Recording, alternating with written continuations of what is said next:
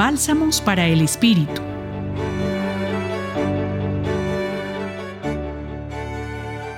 El Evangelio de hoy nos muestra el modo como algunos fariseos y partidarios de Herodes fueron a Jesús con la intención de casarlo, proponiéndole una pregunta. Era una doble trampa. Si dice que sí, se debe pagar el tributo, entonces los judíos lo acusarían de traidor y vendido al opresor. Si dice no, los romanos lo acusarían de revolucionario y que niegue el respeto debido al César. Sabemos que Jesús respondió con sabiduría, dando una respuesta simple. Lo que es de César, pagárselo al César. Lo que es de Dios, a Dios. Este pasaje nos invita, primero, a preguntarnos sobre la manera de acercarnos a Jesús ¿Buscamos ponerlo a prueba o dejamos que la novedad de su Evangelio mueva nuestras vidas?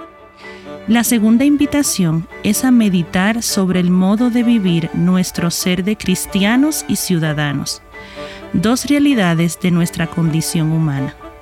Para Jesús, dar a Dios todo lo que somos y tenemos nunca va en deterioro de lo que estamos llamados a construir por la paz de nuestros pueblos por la correcta organización de los poderes del Estado, por un sólido ordenamiento jurídico que salvaguarda el ambiente y protege los derechos de las gentes. Pidamos hoy al Señor la gracia de relacionarnos con Él desde la gratuidad, para que en todas las áreas de nuestra vida pueda siempre amar y servir. En esta reflexión los acompañó Aura Camilo, religiosa del apostolado y miembro del equipo facilitador de la Red Juvenil Ignaciana para el Centro Pastoral San Francisco Javier de la Pontificia Universidad Javeriana. Bálsamos para el Espíritu. Escúchalos cada día en la página web del Centro Pastoral y en javerianestereo.com.